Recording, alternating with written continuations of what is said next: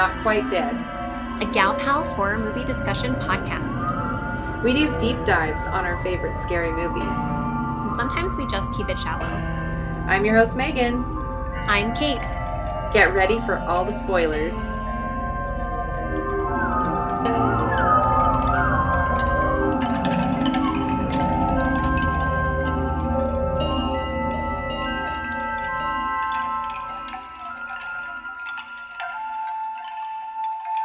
I think we have to start with Babadook by talking about how this is the first Australian horror movie that we've reviewed, and my family lives in Australia. Oh yeah, good, because I have some questions for you people. I will disclaim here that I myself am not Australian, but my parents and my siblings, they all live in Australia, and have for years. So I'm adjacent to the culture, you might say. But she's gonna answer for you. Don't worry. Yeah, I'm a designated authority, I think.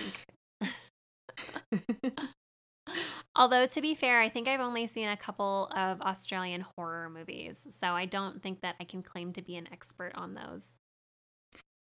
You know what else is cool about the creation of this film is it's all females, right? The director, the writer, the crew. Yes. Yeah. Oh, man. I'm going to wildly speculate here, but I feel like around when this movie came out and I watched it, that I had read that the director had written this movie or had wanted to be involved with this movie because it was about motherhood. Like, I feel like I recall her saying, like, yeah, it's a horror movie, but it's more than that. It's a movie about motherhood, which is just like the most horrifying thing imaginable. Especially after watching this movie. I'm like, I mean, yeah, I read this movie as somebody being very resistant to the idea of being a parent. I feel the same. And I find this movie very hard to watch. I had seen it, I think, a couple times before this, but it's been years since I watched it. I reluctantly watched this movie exactly once for this podcast, and I took no notes. I could only stomach it once. Actually, that's not true, Kate. I did watch it the first time, took my notes, and watched it again with Zach. Yeah, the first time I watched it, I thought it was good, but I thought, oh, this is one of those movies that you just watch once because it's hard to stomach. And not in a gore, gruesome, horrible way, but in that, like, Requiem for a Dream, like, psychologically exhaustive type movie. Oh, I do love that movie, though. I can rewatch that. But this is tough. I had a really hard time getting past the kid. The kid is so hard, although I will say that this third time that I had seen it, I was like, I feel like it's the kid's fault that everything is so terrible. But also, the mom feels very deeply at fault here, too. Their whole situation's terrible, but I'm just like, I feel like both of you got yourselves into this mess. Well, she's the parent, so that makes sense. But, man, this kid is hard to deal with. And he's hard to stomach for what? An hour and a half. How long is this movie? 2 hours? This movie's an hour. It feels like 2 hours. This movie's an hour and 35. Yeah. It's pretty quick, and it feels like it takes so long. And I think it's because every scene with this kid is like nails on a chalkboard. It is so hard. The director, Jennifer Kent, who I checked, she did write the screenplay as well. Absolutely phenomenal job of creating some very unlikable characters. Like, they're well written. They're so well written to be unlikable. And you're also supposed to root for them, which they're sympathetic, but they're sympathetic to the point of being obnoxious. Ugh, God, they're so annoying. It just is so claustrophobic. Like everything about this movie, you're just like, I'm in a little box with these characters and I don't even want to be in here with them for an hour and a half. I don't know how. And I feel like Amelia, the mother, that must be what her entire life feels like. Her entire life must feel like this little box that she just can't get out of. Right. If I can't stand 90 minutes with this kid, how has she spent 6 years with him? And I do not know. Yeah, and the answer is that she just doesn't sleep. And she comes very close to just letting the Babadook take care of business. Are we skipping ahead to the end? Are we wrapping this up? Yeah, I mean, I give it 3 dukes out of 5. A ba and a ba, but no duke. So this movie came out in 2014. Really well received. Just a very well received movie. It's a good movie. I will say I think it's a good movie. Yeah, I would say it's good, not entertaining. And I think I always struggle to like differentiate between the two, but it's one of those movies where you're like, wow, it took a lot of artistry to craft something that is so like difficult and real and like awful to watch and be a part of, and like, thank you, but no thank you. I would not like to watch this anymore. And here we are. Yeah, I remember watching it at work. We both watched it in the office, I think, together. Maybe you weren't there that day, but we put it on in the office. And Nate, you know, that guy who's afraid of scary movies, he was okay with it. And I was like, yeah, I can see why. It really wasn't scary to me. It's not scary. There's a couple of jump scares, but I think that the central character of the Babadook is not a scary figure. No, he scuttles around kind of creepy, but he's not really that intimidating. No, and even the way that they film him, it has this almost stop motion quality to it, and it's just not really filmed in a way that a lot of other horror movies are filmed. Like we've said, and we'll probably say a million times in this episode, that the scary, anxiety-inducing parts are when she is having to mother or be by herself. It's like you get these little bolts of anxiety during the movie, but not because of the Babadook, but because like she checks her phone and she has 18 missed calls, and you're like, oh my God, her son probably killed someone. Like, you're just like, that's what you're afraid of. Yeah. The scary part is living inside this woman's head with this kid. He is so unlikable. So should we get into it? Should we kind of talk through our characters here that we've got? We've talked, you know, about how unlikable this kid is. I kind of want to say why he's so unlikable. Yeah, we should. He's constantly screaming, for one thing. Yes. He just screams at the top of his lungs, and I just want to wring his little neck. Yeah, his name's Samuel. He's 6 years old, almost 7. And his little life is just him and his mom, Amelia. It's just the two of them, because while she was being driven to the hospital the night she was to give birth to Samuel, they get into a car accident and her husband dies. Womp womp.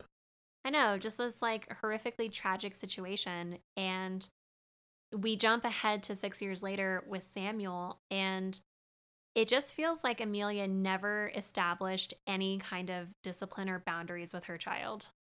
Yeah, she's so guilty in this movie. Like, she doesn't allow herself to enjoy anything. And also really doesn't allow her son to enjoy anything. She's kind of miserable for both of them. It's really hard because she, as the movie goes, she gets more and more like this too, especially towards the end. she vacillates really hard between being really harsh with him and telling him no, and then immediately changing tone and being super sweet and giving him whatever he wants. Yeah. So she'll be mad at him for like bringing metal darts to school.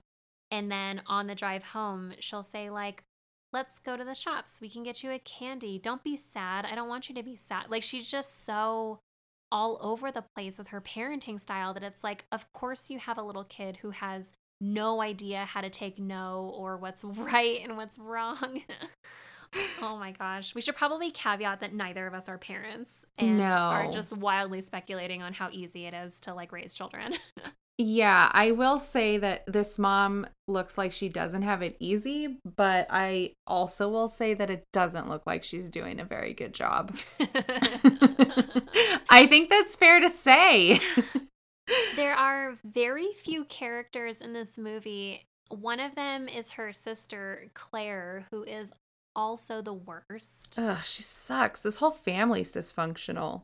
Well, I feel so, okay, so I feel really bad for Amelia, and I, you know, vacillate too between feeling really, really guilty for her horrible situation. Like, I cannot imagine having to raise a child by yourself after, like, the devastation of losing your husband.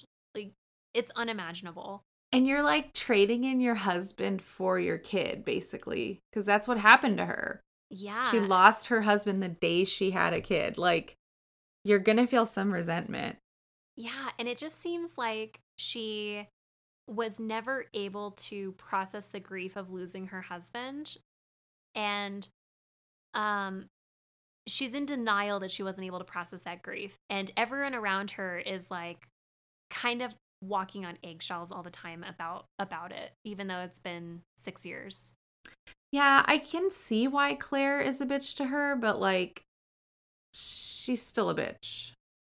She is so terrible. She's not nice. She's so terrible to her sister, and she's just pretty openly disdainful of Samuel, who's her nephew. Like, they're related, and she's not like, hey, Amelia, it looks like you haven't slept in 3 weeks. Why don't you let Samuel stay the night here for one night so you can actually get some sleep? Like, there's no support system for her and her family at all, which is just so sad. Yeah. And this, well, Sam's cousin is also a dick to Sam because he learns this from Claire, from the mother. So their birthdays, Sam and his cousins are close enough where they like share the same birthday and it's never on Sam's birthday. Mm-hmm. And it's so sad because that's because his mother still hasn't figured out how to move on. Like, it's affecting everyone in the family. I know. It's really sad because I just want to, like, sit every character in this movie down and say, okay, you need, like, grief counseling and you need, like, an IEP plan in your school and you need to learn how to be a nice sister. Like, I just want to be like, this is what all of you need. But none of them are, like, especially Amelia, I feel like none of them have the time to learn how to emotionally deal with a lot that they've been dealt. Like, Amelia's just so like, I have to drag my kid to school after a night of no sleep, and then I have to drag myself to work and work my terrible job, and then I get home. Is her job anyway? To do bingo? Is that her job? It looks like she's just kind of a general hospice type worker. 'Cause like we see her like making coffee for the elderly people, and she runs bingo games and like was kind of washing dishes at one point. Yeah. I felt like a majority of the movie showing her at work showed her playing bingo. Maybe that's just me. Just pretty funny. And she's a shift worker. And so she calls in sick at one point, and her boss is kind of like, well, I'm just going to give all your shifts away. And it's like, no, you need work. Like, Amelia, what are you doing? Man, what a shit job and a shit son and a shit family. I know. What a shit life. You watch this and you're just like, how easy would it be to fall into a situation that would make you this person? That would make you always on edge, unable to kind of control the things around you. A kid who's just kind of like awful to be around because he doesn't understand that he is dangerous. Oh, we haven't really touched on this, is that his favorite hobby is crafting extremely dangerous and deadly objects and taking them to school and using them against other children. Yeah, he has no boundaries. He just, I think what happens is, what is he, like, shoot out a window with his crossbow? Yeah, he has all of these devices, and he's kind of like, he kind of is like one of those I'm acting out a hero type kids. And so he is like, I'll protect you. I'll fight against the monsters. I'll beat the bad guys. But he's like breaking windows, or he's, breaking his cousin's nose. Like, he's always just kind of hurting someone or getting really close to, like, very dangerously hurting someone. And his magic tricks are super lame. They reminded me of that site, Maddox. You ever visit the Maddox site? I haven't. Maddox is this, like, online, he's this blogger. He's had a book. He's pretty famous. And he has a YouTube channel. Anyway, he, like, shares these terrible drawings that kids do. Like, parents will send in goofy drawings of that their kids do, and he posts them on his site and tends to grade them all F's, and then talks about how shitty all the drawings are. But that's kind of what these magic tricks reminded me of. And I was just like, God, is this all this kid has to offer? I really have no love for this kid yet at this point in the movie. I'm still ripping on the kid at this point in the movie. And I think they want you to. Yeah. They really set you up to hate this kid and feel bad for the mom. Yeah. Yeah, I think it's on, like, a multiple viewings of this that you start to feel like, okay, Amelia, like, you don't have to give in every time he screams. And maybe if you didn't give in every time he screamed, maybe he wouldn't be like this. But yeah, I don't think we're supposed to like Sam quite this early in the movie. No. And then Sam introduces us to Babadook. Yes, which I think that the introduction of the concept of the Babadook is a really cool part of the movie. It is. I love that book. I love the illustrations. Yeah, so they find a book, and they find it on their doorstep, right? No, it's on their shelf. It's just on the shelf. Yeah, like, that's right. To start, it's just on their bookshelf. Who just has a book like that that they're not familiar with? It'd be so weird. It's Sam's turn to pick a bedtime story. That's right. And he pulls this book off the shelf, and Amelia starts reading it, and it's a hand-drawn book with this, like, kind of nursery rhyme, and it's like, yeah, like a handmade pop-up book. Yeah. Super cool. And I just love the moment where Amelia's like, maybe we don't read this book because it seems a little scary, because she knows how it's going to go. And then it transitions into him just, like, screaming mercilessly so loudly. Like, it's amazing how much this kid screams in this movie. I know. And she just has to sleep in bed with him now because he's scared by the damn book he picked out. I know.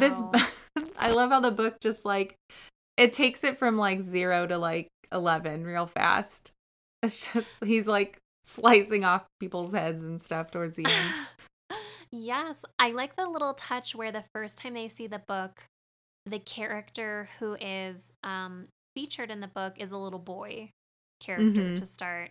And then that changes as the movie goes, which is pretty cool. Yeah, I kind of was thinking that the Babadook must hop around from person to person. Mm-hmm. Yeah, which is interesting because the book explains that you hear a knocking on your door, a little duk duk duk, and that's when the Babadook has arrived. And they hear that, and that's when Sam starts seeing the Babadook, and Amelia just doesn't believe him. Yeah. I mean, how could you? I was thinking about that while I was watching this. And I was like, I couldn't believe my kid either. Like, how could you at this point? Right. If you had a kid like this who was already kind of like high imagination, high drama, you would just be like, I don't care if you see the Babadook in the car with us. You're keeping your seatbelt on and you need to stop crying. Yeah. But then the Babadook starts doing shit to them. Like, we start to see traces of the Babadook. Remember when he puts glass in that terrible porridge? They make the weirdest food choices in this movie. I was watching her make it, and I was like, "This must be an Australian thing." I was like, "Is this actual gruel?" Like, I can't tell what this like grayish beige mess is, but there's glass in her bowl, and the look that she gives Sam is just like a, I can't believe you put glass in my food. Like, she like thinks death it's stare. Him. Yeah. Yeah, she thinks it's him. So porridge with glass in it is not a traditional Australian breakfast? Not typically. It's not like a like a Weetabix type dish. But what else happens? You know, Sam screams in the car cuz he sees it. He claims that he sees it around the house. Yeah.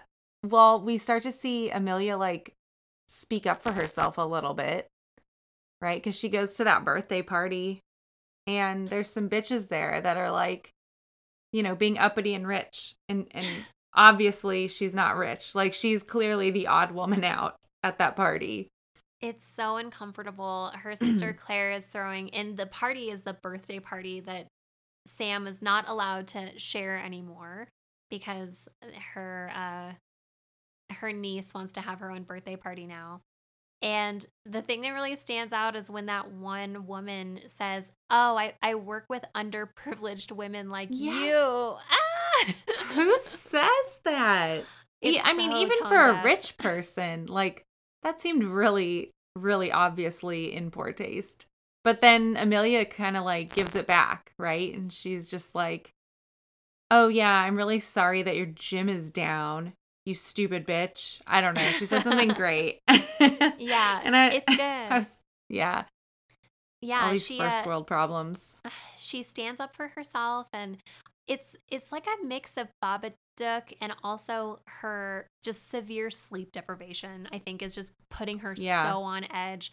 Where she's like, "I can't go into work because I just haven't slept in days."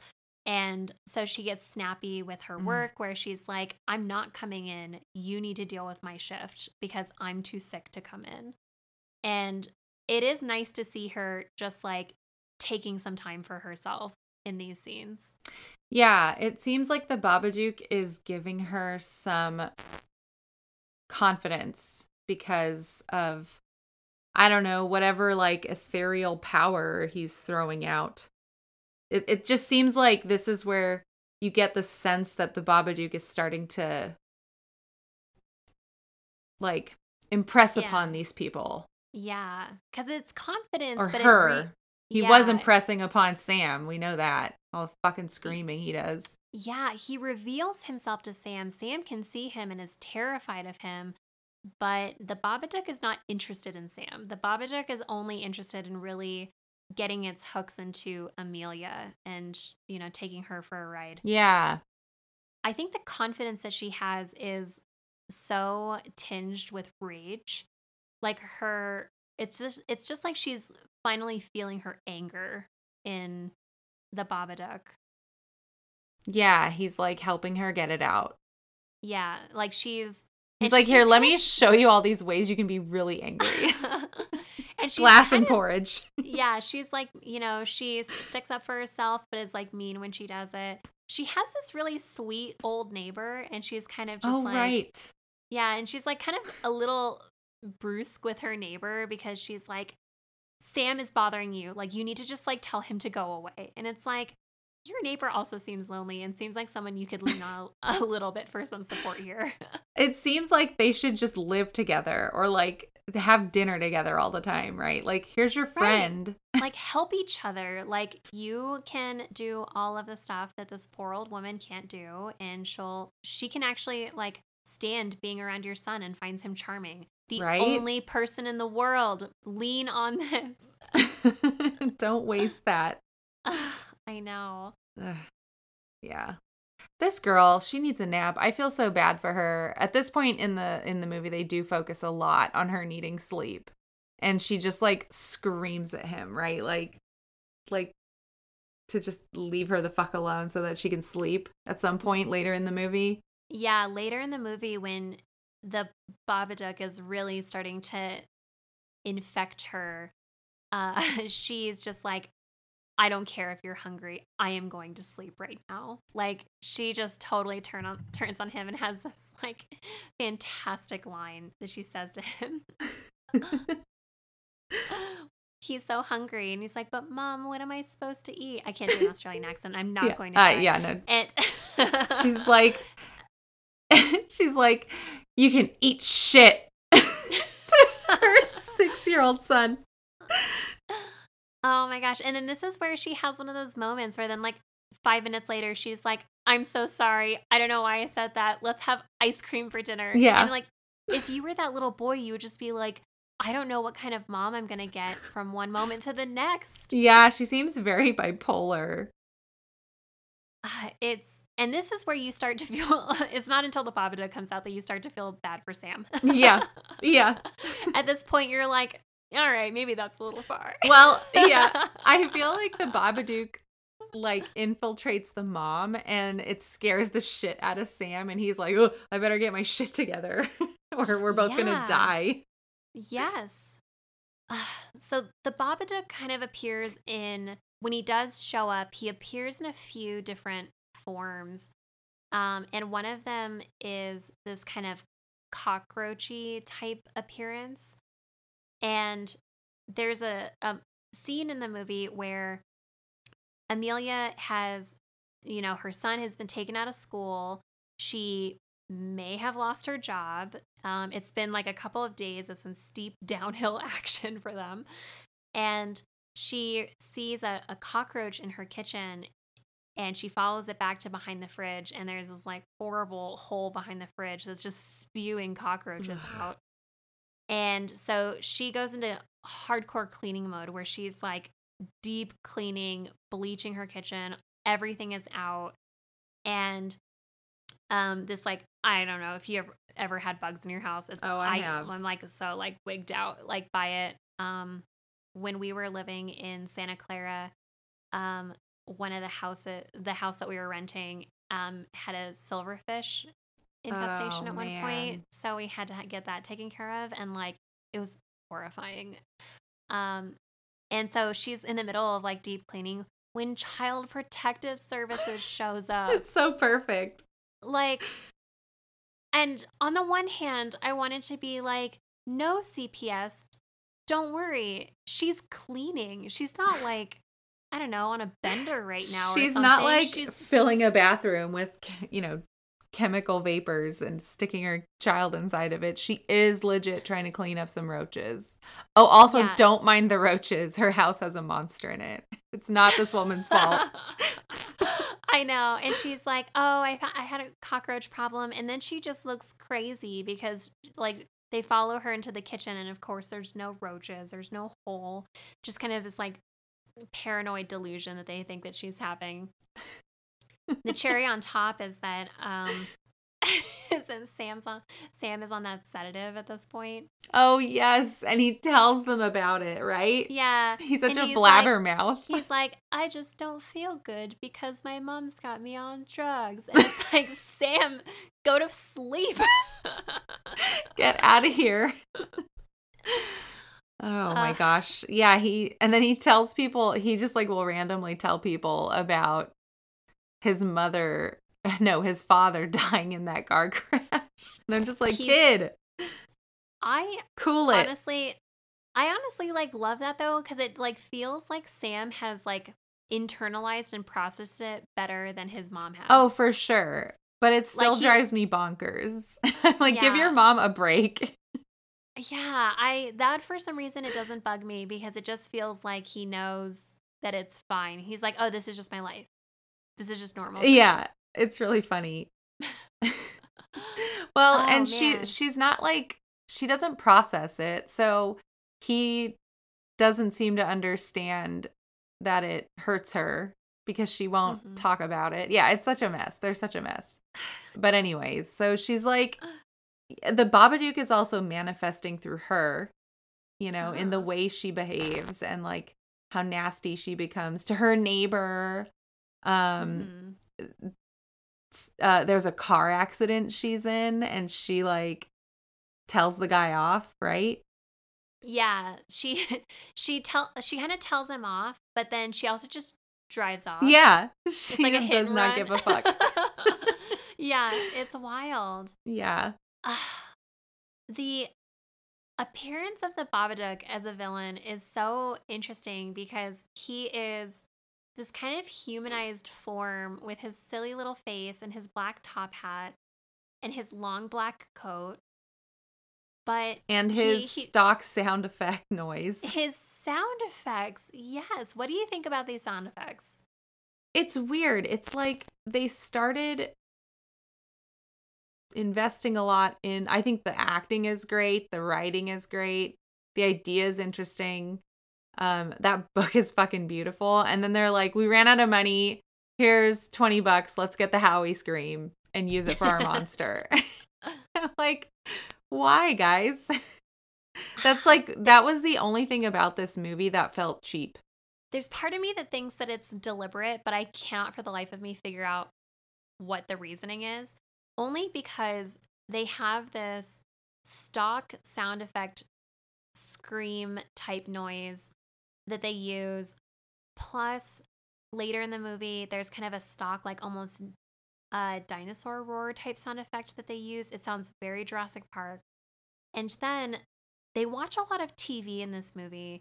Yeah. The TV that they watch is almost exclusively like black and white silent films. Yeah. And I don't get it. Like, I don't really I don't really know what they're trying to get at here with like. Isn't that just what Australians watch? Oh, that's right. I forgot. They haven't actually like done any like television programming in Australia. They just watch old movies and also have like American English newscasters for some reason. Is that normal? And they watch a lot of infomercials too. Yeah, I feel like it was either like a budgetary constraint. This movie was only a $2 million budget. Super, super cheap. And that was their constraint.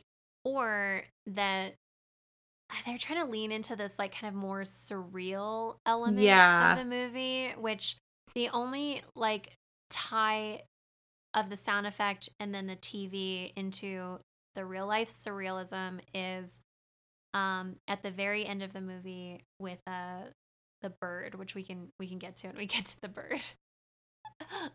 Okay. Well, now that she's becoming like more like the Babadook, you also see this flip in their character, like between her and Sam, Amelia and Sam. She becomes like Sam, like nobody wants to be around her. Everyone kind of side eyes her. The fucking dog is terrified of her. And Sam is trying to protect everybody. He's like, Sam. I will save us. Yeah, Sam is like, this is what I have been training for. This is what all of my tools and my tricks and my booby traps have been made for. Yeah. Yes. And she gets even meaner, even nastier. I hate this trope in horror movies because it just kills me. But whenever there's a dog in a horror movie. Oh, yeah. The odds of that dog making it to the end are quite slim. Same thing for this dog. Yeah, he gets it. They did foreshadow it in the book. They did. Yeah. Yes. This fantastic looking book, which Amelia went through the effort of shredding it, throwing it away. It came back. She burned it, and it comes back. Like, this book keeps coming back. And when it comes back again, it's instead of a little boy figure in it, it's her, and it shows an alternate ending with her killing the dog, killing her son, and then killing herself. Yeah, she loses it.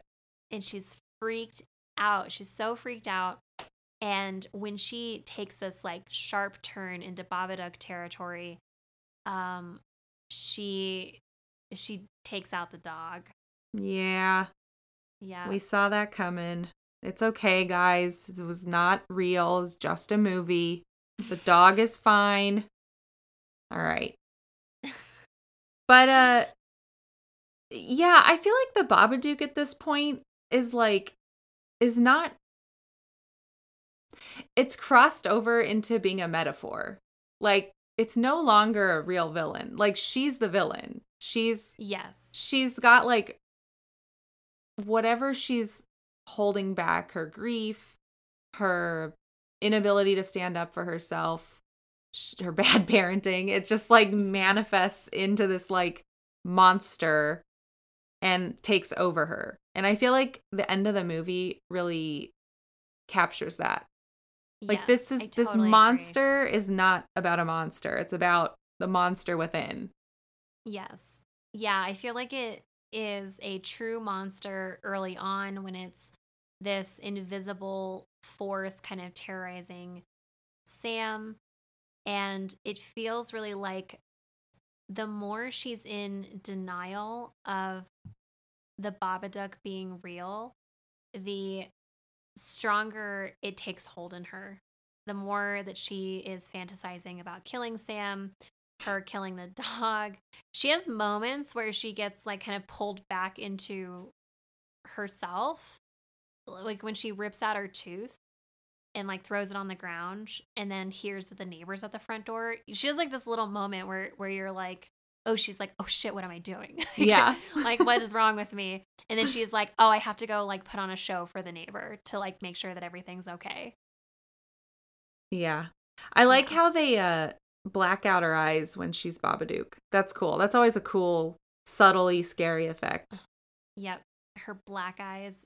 Yeah. It's really good. And she gets manipulative as the Babadook when she wants to really go after Sam. You know, she's like, the dog is hurt. Like, we have to go take the dog to the vet. Like, you don't want her to die, do you? And then she's like, open the door. Like, she just is like switches on a dime again to try and get him out. And Sam, meanwhile, is just like, he's like mentally stealing himself for like having to try and grievously injure his mother. Yes. You can tell he doesn't want to. But he knows she's the Babadook. He knows that it's the Babadook that's doing it. Yeah. Somehow Sam is going to end up saving the day. It's very obvious. And it's like, ugh, God, this kid. But now I feel for him. Ugh, that's also annoying. He ties his mom up. Like, yeah. First, though, we go through this very Home Alone-esque sequence of him, like, doing a tripwire on his mom and hitting her in the forehead and, like, hitting her in the stomach with a ball. It's very, like, it's not slapstick, but it's, like, approaching slapstick for a minute there. And then when he finally knocks her out in the basement, she wakes up and she's, like, full, like, she looks like she's possessed by a demon when she wakes up. And he has tied her down with ropes, like, she can't move. I mean, she can move, but she can't get up. Like, how did this 6-year-old do this? That's crazy. I was happy that she was able to get an arm out, though. Yeah. Because I was like, okay, that feels more realistic because the original ties on her, I was like, I know this kid has been watching magic videos probably his whole life, but I don't buy it. I know. He's still just a 6-year-old kid. Yeah. Anyway, she looks grotesque. She does. She's just like, she's bloody and like she's got her black eyes and she's fighting against the Babadook in her, and she's like, oh, I just need to get rid of it. And she like has this relatively like short vomit. Like, oh yeah.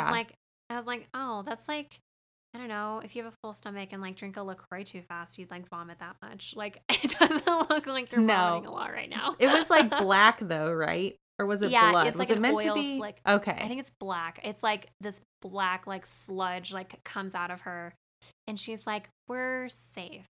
And I do like the little gotcha moment of the kids saying like, "Oh, the Babadook doesn't go away. Like that's not what it does." And they have to fight it again in the house. Yeah, she has to yell at it. So she yells at it. And then it's, I guess, scared and runs away. Yeah. Like, literally, this is what happens at the end. Yeah, it takes off all of its, like, outer clothes and becomes this giant, big blackness. And they, like, mutually scream at each other. And then it, like, backs down and then, like, cockroach crawls into the basement. And she just, like, slams the door on it. And that's it. That's the movie. Not quite the movie, but like, that's it. But that's the Babadook. Okay, so this is the part in the movie where I was like, okay, they've gone full metaphor. Because this doesn't make any sense. Like, within the context of the movie, in the literal sense, why are you keeping a Babadook in the downstairs basement? And why did you only have to yell at it? Like, it just made no sense from the rest of the movie. Yeah, I think that the switch from literal to metaphor really weakens the monster. Because at the very end of the movie, we've got Amelia walking into her basement that's now outfitted with a bunch of locks around the door. And she's feeding the Babadook. She's keeping it in the basement, and she feeds it, and it tries to attack her. She does like a little dodge to it, and then is able to leave it and then go back and hang out with Sam and watch him do some magic tricks. Yeah. And he like is aware that they're also keeping the Babadook as a pet. Yes. What is your speculation on this? Why do you think that this is the way it is? I think I have a couple ideas. So, yeah, I think it's supposed to be a metaphor for those skeletons in your closet that you're trying to suppress. It's a metaphor for them acknowledging that they exist, and there's no way to really kill that. In real life, there is no way to really eliminate that completely. Mm-hmm. As for why they would keep it in the basement, I feel that's maybe it's a way for her to keep her confidence up, but without letting her ego take over completely. It's sort of like symbolizes that in a way, but fuck if I know, like, why she would do it in the movie. It seems totally bizarre to me. Yeah, that's an interesting take. One I hadn't thought of. I think along really similar lines, my take on it was that this is a metaphor for mental illness, likely depression, or just her gigantic unresolved grief. And similarly to the skeletons in your closet that you can't get rid of, I think that the metaphor of, oh, once you have a Babadook, you always have a Babadook really rings true for like any kind of mental illness. Like once you have depression or anxiety or this kind of like post-traumatic stress, which I'm sure she has PTSD from this accident that she never really resolved, you kind of always have it and you just learn to live with it. And so her keeping it locked in the basement is like, I'm going to live my life and I have to periodically check in on this like mental illness that I'm locking away to like make sure it doesn't get out of control. But like, I still have to manage it in like a little way, but I'm going to aggressively compartmentalize it. I'm just going to put it in the basement. And I'm going to try not to look at it. But when I do have to go look at it, we're going to make it quick. I'm going to get down there, I'm going to manage it, and then I'm going to try to get back to my life. Yeah. Yeah. But why did Amelia keep the monster in her basement? Like, in a literal sense. I have no idea. Yeah, that's why I think that it has to be read as metaphor, because if you think about it in terms of like, why would Amelia keep this monster in her basement? The only thing that the movie actually gives us to go off of is that the book says once you have a Babadook, you can't get rid of it. Right. And so if she's like, wow, I really wasn't actually able to get rid of this, then she just has to put it somewhere. And I guess she has to keep it in her basement where she can lock it up. That's true. It's not very satisfying, but that's the only kind of literal take I think we can get. Yeah, and that's why I don't think this movie is that scary. I feel like the metaphor is way stronger than the literal, or like the part that really gets to the part of my brain that makes me scared. It just wasn't scary. I'm like, yeah, I live with that shit too. I don't know. It sucks. I mean, we all do. I think that's why people respond to it, is it's like the metaphor can be read so many different ways, like skeletons in your closet or mental illness or grief or just like anger. Like, I think that so much of this movie is like this woman trying to repress the absolute rage she has about the horrible life that she's living. Like, if you were in that situation where you were like, I hate my life and it makes me angry and I'm never allowed to talk about it because if I do, people just tell me that I should be grateful that I'm alive. Like, you would be full of rage all the time. And like, you would also like break and like murder your dog and think about killing your child. Yeah, I do think this is a movie about acceptance, like accepting who you are and accepting who others are. You know, her son likes weapons. Her son has attention issues, or, you know, he's kind of kooky, and like, but she accepts him and she's found a way for him to play with his crossbow in the yard without hurting anybody. And, you know, she's working with what she has a bit better. Yeah. At the end of the movie. Yeah, I think that's totally right. It's a really strong film. The acting is great. I don't know how they're able to get that child actor. He was good. He was so convincing. So convincing. Because he doesn't seem like he's acting. He just seems like they took an awful child and dropped him on set. And they were like, this is your mom. An awful child with a heart of gold. Oh my gosh. Before we wrap up the plot review and synopsis, how about that bird at the end? What? Like, his mother didn't know that was there. That's the real magic trick. Sam does a magic trick at the end of the movie that is like an actual magic trick where he conjures up a dove. And Amelia is just like, oh, now where did that come from? And it's like, what? 7. Oh, yeah, he does finally get to have his own birthday party, which is nice. Yeah, he has his own party. Yeah, so child services is like, oh, okay, we're cool. That works. Yeah. Weird movie. Yeah. I would recommend it. I think that it's a very like, I'm trying to think of the words, a very like particular movie of its time. I think that it's definitely more a message movie than like a thrill movie, like we've been saying. But I think the acting's pretty stellar. I think the writing's really good too. It's pretty rare to find a movie that like makes you so uncomfortable that you're just like, wow, I hate everything about this. But they did a good job. That's true. Yeah, I do not enjoy a lot of this movie, but not because it's not done well. And that's a weird thing to achieve. Yeah, I mean, I know you said that you like Requiem for a Dream, but I put Requiem for a Dream like in that category of like stellar movie, really hard to watch. Grave of the Fireflies. I've never seen that one.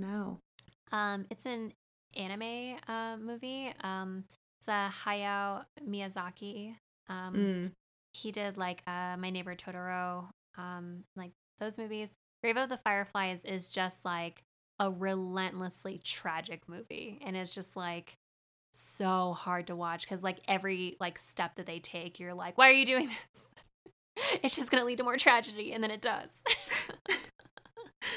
I went through a phase, and I think it's like, you know, these things taper off. It's gray, but for a period of time where I really just loved hard to watch movies and only hard to watch movies like mm-hmm. Precious.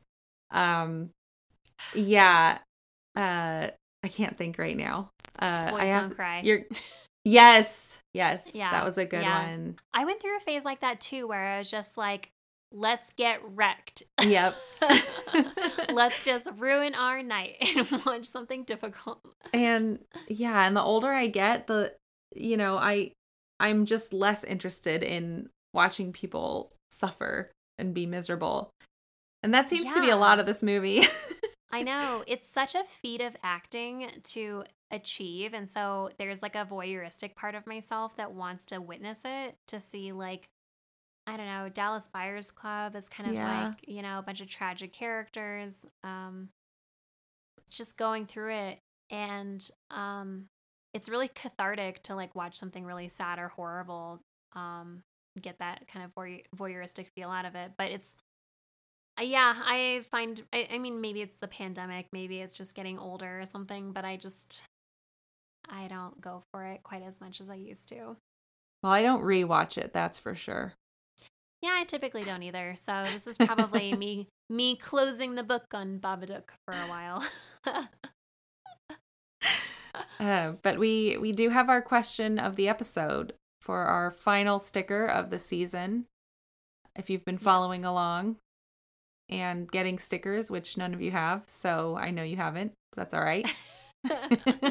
We're keeping tabs on you, and we know not one of you has participated in a sticker challenge, but that will not stop us from asking our question.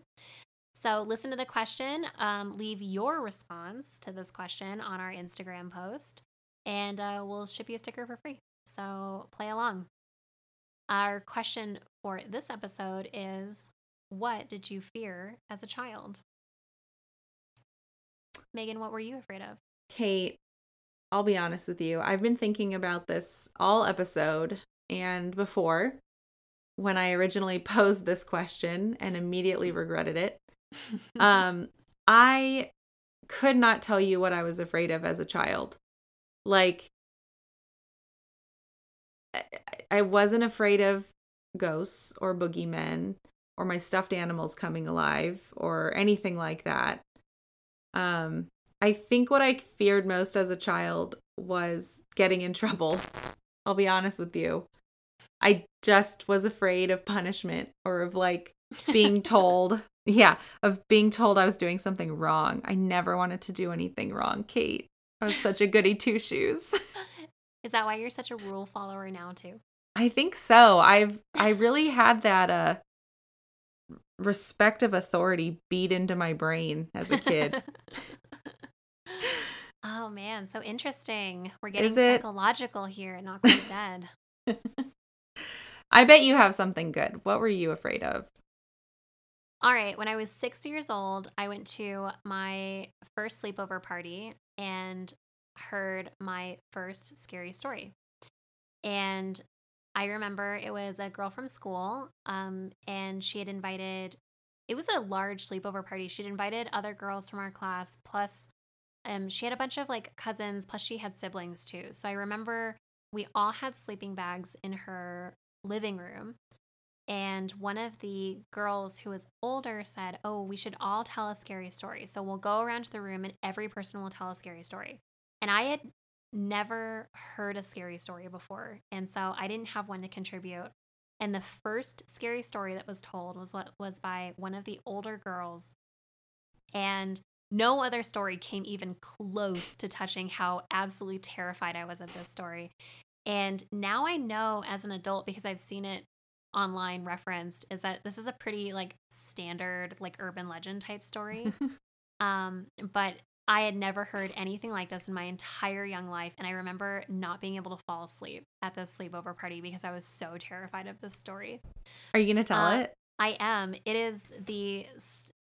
Well, I don't have to tell the whole story, but I'll tell the highlights of it, which is there's a young woman who is staying home alone. Her parents are traveling, and she has her pet dog, and her house is on like multiple stories. And she's in bed one night, and she's kind of nervous because she'd seen that there was a maniac serial killer on the loose, like in their city, right? You probably heard this one. She's got her dog, so she like pets her dog, like, you know, her dog's like down like by the side of her bed. She pets her dog, and the dog like licks her hand. And she hears like a faucet's like leaking, so she goes down and she checks the kitchen, she checks the bathroom, and she's like, oh, I don't see anything. She goes back to bed. Checks on her dog. Dog licks her hand. She hears the dripping. She checks the dripping again and again. And then eventually, like late in the night, she goes into like her parents' bathroom or whatever. And she sees her dog is hung from the shower head, and its throat has been slashed. The dog always gets it. Bleeding. A dog always gets it. Oh my God. I hate this trope.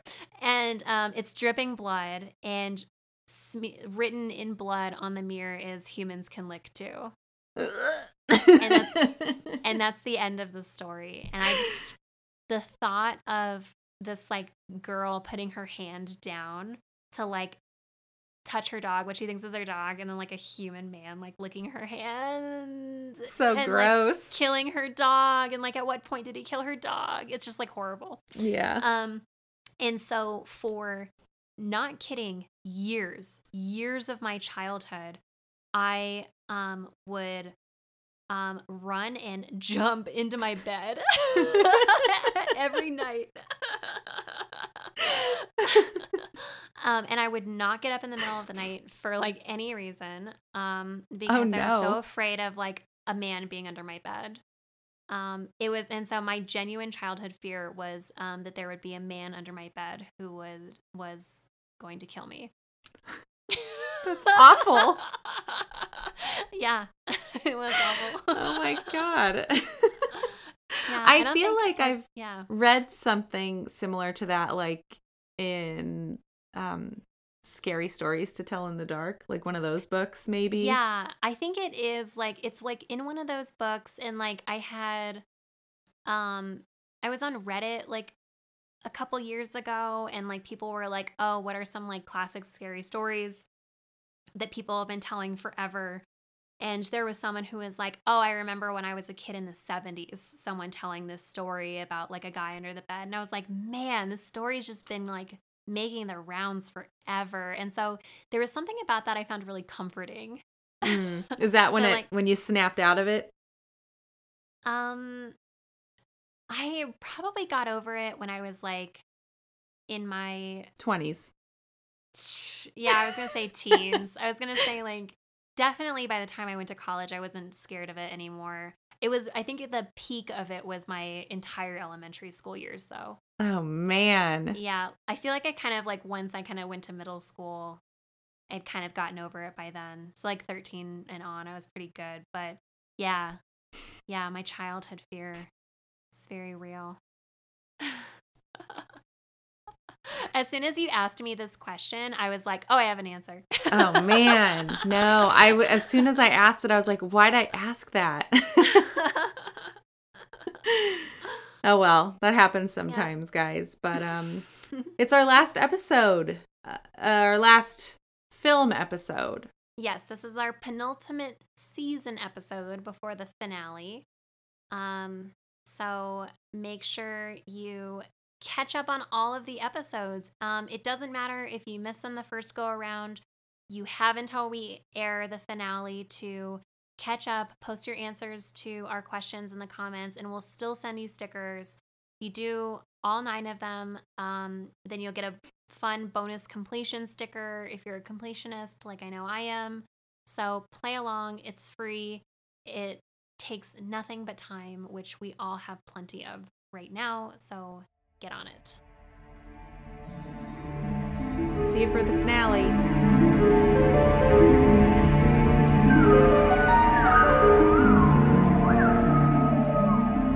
This was Not Quite Dead. Check out our other episodes wherever you listen to podcasts. Follow us on Instagram at Not Quite Dead Podcast. And follow our blog for bonus content at notquitedeadpodcast.com. Thanks for listening. Happy watching.